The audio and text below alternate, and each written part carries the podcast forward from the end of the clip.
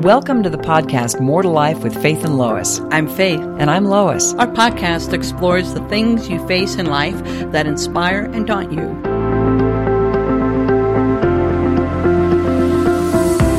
Hello, Faith. Hello, Lois. It's a good day. It is a good day. It does seem like there's a lot going on everywhere, and I'm so glad to be sitting down in a place with you mm-hmm. to talk about conflict. oh dear.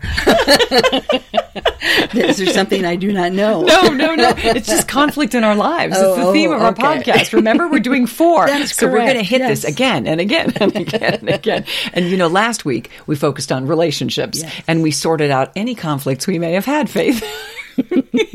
yes, we did. Yes. yes, we did. And if you missed it and you want to hear what that was, you won't find it. But if you do, you can check it out on our website, more to life with faithandlois.com. We also have a weekly newsletter you could get and sign up for, or on your favorite podcast platform, go back and, you know, binge on every single one of our podcasts. This is number 151, by the way. So we have wow. quite a few out there. So today we move into the impact that conflict has in your body and ask the question, what does conflict do within your body? Hmm. And Faith, what about you when you have conflict? Where, where, where, do you feel it? What happens in your body? A lot of things. Um, I tend to get the sweaty palms, and my heart sometimes might begin to race a little bit, or um, I also can feel like a lot of uh, adrenaline going into my body, so my legs feel heavy. Um, I get achy um, I literally feel like a little bit like light flu symptoms or something like that. It just can get, it really uh, impacts my immune system, I can tell. That's amazing mm-hmm. that you said that because I, I, I hear you because I'm going to tell you that I get like headaches and I get almost a dizziness when it's when I'm really um, upset about something that I can watch this conflict coming and I can see it coming in until I pause long enough to observe it. Uh, mm-hmm. But before I observe it, when it's just coming on, it's something that seems automatic. I know. And like it's out of your control. and, and, and initially, because it's an emotion, it is. Mm-hmm. And what I'm getting better at is not judging it as much as I used to. I used to get so mad at myself. Don't let that bother you. And it's like, no, no, that can bother you. Mm. Now, what am I going to do about it is the next question. Right. And we're going to address that. But it's not a comfortable place to be mm, at no. all when conflict hits your body, Faith. It is, and it's very uncomfortable. And, and we want to get rid of it. And that's usually where we try to get out of the situation rather than do exactly what you just described is to say, yes, I am feeling this. Now, what can I do about it? So, in our podcast today, we do want to explore what happens in that time of conflict so that you are aware of how it really impacts your body. Because between your brain and your body, boy, conflict can take a toll. And it turns out it does begin with the brain, automatic and unconscious. And in fact, there is a brilliant piece in Harvard Business Review by Diane Musho Hamilton. And she wrote this piece. It's called Calming Your Brain during conflict. and it's a great tool, and we're going to use a lot of our ideas here. So we have the question what does conflict do within your body? Hmm. Well, initially, it creates uh, the impulse to protect your body. Yes. You know, it's like that self defense rises up, and because uh, the alarm goes off inside danger, danger, danger. And that's what conflict kind of evokes within us. But, um, and we feel that heart racing that I was talking about, and, and the sweaty palms, and, and the breathing. It can get very, very shallow, or it can become more like you're hyperventilating and move in even into some panic attacks. Um, you can get a rush of anger or this need to um, to flee, to get out, and to escape. Those are just kind of those initial reactions that will rise up within the body, and it's all meant to protect. It is, and so if you can think of it that way, this is happening. Don't like it, but it's happening, and it's kind of an automatic response that, in some sense, you don't have control of that initial flood. Where you start to have control is once you notice that's happened. Exactly. But we're kind of giving you a heads up that when that happens happens, this is normal. This mm-hmm. is what happens when conflict hits you, especially if it's something that, that really is important to you, really yes. bothers you. You're in a situation with a family member or a work colleague or any place where you're bothered by something mm-hmm. like this. The brain is just trying to protect you. It's an old response of if you came up as a caveman against a lion, those responses happened. And so the brain isn't so discerning immediately that, oh, there's not a lion here. This is an issue issue that I need to deal with with somebody. And that's where we need to do that self talk and and just get back to what is really happening. So, as we look at what conflict does within your body, the next thing it does after getting you all tense like this and feeling really yucky is you really get into this place of it's either right or it's wrong, right there. yes. Black and white thinking happens almost instantaneously when you're afraid like this because you are maybe someone who is used to seeing a lot of perspectives, but when you get into conflict, you tend to only see your side, mm-hmm. which of course is the right side, and everybody else is on the other or the wrong side, and you also get almost a sense of amnesia. And, and Faith, as I was reading this uh, research paper, I was really surprised to be reminded that you actually forget you like the other person and they may have something good to say. All you can see is this issue in front of you. And so whenever you get into right and wrong thinking, mm-hmm. if you can pause long enough to recognize that is part of what's happening when conflict hits your body, it's a really good thing to remember because we like the people we hang around for the most part. and when we start forgetting all the good that they've done and we can only see this one thing, it's because something right there is happening to our brain. Mm-hmm. So staying present is a really good way, you know, to counter that is to recognize that you've been triggered, recognize what is happening to your body, as you said, and then become a little curious about it. And what is going on? What is this about? What am I really feeling? And I do a lot of self-talk, actually, when I get into conflict and I get into those situations. I, um, I'm talking to myself inside of my mind and just saying, what is happening? What am I feeling?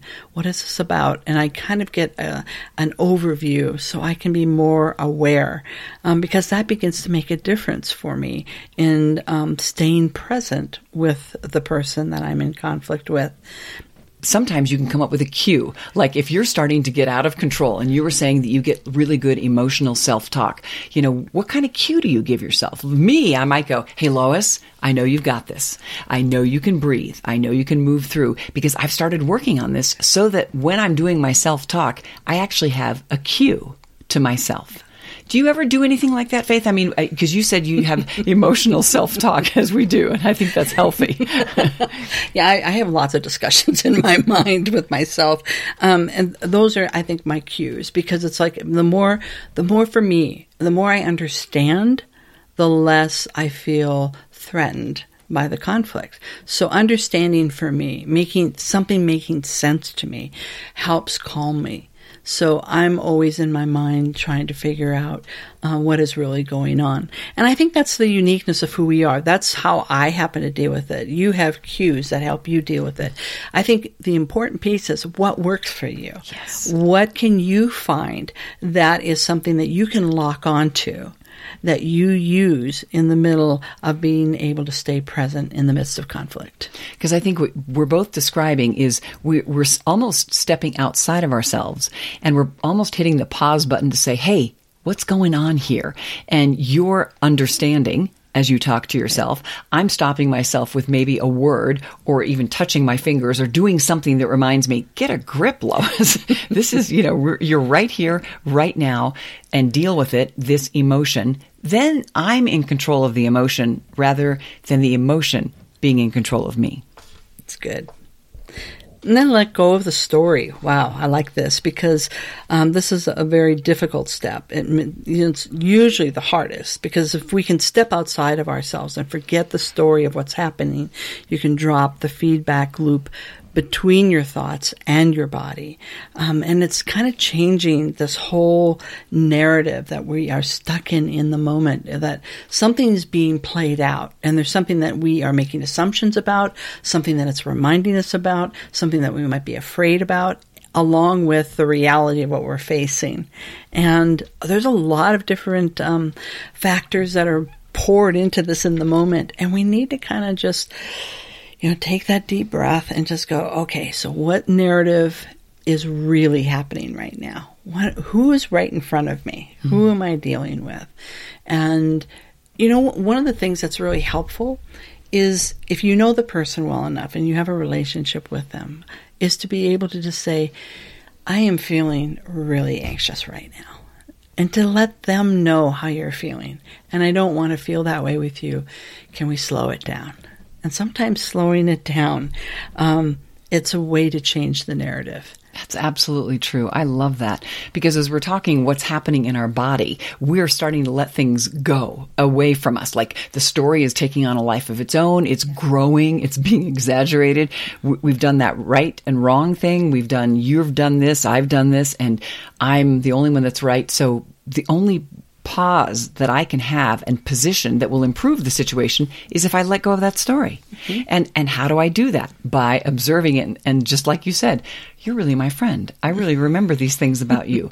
Let's try to work this out. And that changes what's going on in your body because again, you are so right. When we get all nervous and anxious, we are usually operating at warped speed. And um, by slowing that down, even through our speech, we have a chance to regain and get control of our body again. That's right. Now focus on your body. So now, now that you've you've kind of realized what's going on, you know, by by taking actions that maybe weren't so positive and now trying to stay present and let go of the story, checking on your body and and Faith and I speak regularly about the body scan. And this is a good time to start saying, okay, I've noticed it. I need to let go of the story. Now what's happening in my body? Mm-hmm. Are things beginning to slow down? Is my breathing getting better better paced? Do I need a drink of water right now? Do I need something to eat? Do I need to take a nap? yeah, what, right. what, what is it that we need to do? And when you even start saying out loud what's going on, it seems to reduce the tension mm-hmm. because once again, that's when I take the power away from whatever my body is doing to me by mm-hmm. recognizing what's going on. Mm-hmm. And your body is at that point in time really wanting to tell you what it needs because it's just been through a traumatic event. Yes. and so it's needing soothing, it's needing comfort, it's needing fluids, whatever. And so listen to your body. It will guide you. And as we talk about this, it may f- sound funny that we're bringing this up at the end because Faith and I talk so much about doing this at the beginning. But a really important element is to breathe. And if some of you can remember to do this at the beginning, uh, bravo, and that is very good because that is probably ideal. But if you haven't by now, one of the best soothers for me is to pause and breathe. Mm-hmm. There's something called the 90 second rule, and I have started using this a lot in my work and in my own personal life, where I put on a timer for 90 seconds when I'm really stressed, when I know a conflict is coming and my body is taking a toll. And if I can wait those 90 seconds before doing anything and breathing during that time, the amount of relief I have at the end of that 90 seconds is extraordinary. And if you want to look it up, the 90secondrule.com, believe me, it's out there and it, it's a scientific approach to really kind of dealing with stress in life. And it gives you enough time to either reflect and say, that's not where I want to go, or, all right, I do need to go down this road and have a difficult conversation, but I'm prepared now and I'm not just reacting. As you so often say, Faith, I'm in a place where I can respond. That's it. Yeah. We always want to be responders, not reactors. you know, conflict is in, inevitable and very real. And if you can practice some of these mindful techniques that we suggested toward the end of this, you are actually retraining yourself to respond instead of to react. The next time you face a conflict, notice it, let go, focus on your body, and breathe. When anything new happens, take it as an opportunity to free yourself from the old way of doing things. Please share this podcast with a friend. And join us again next week when we explore how could spirituality influence conflict? Sign up for our weekly newsletter on our website and subscribe to our podcast wherever you listen. No matter what you face in relationships, your body, spirituality, or your craft, we are here to assure you there is always more to life. We'll be back next week.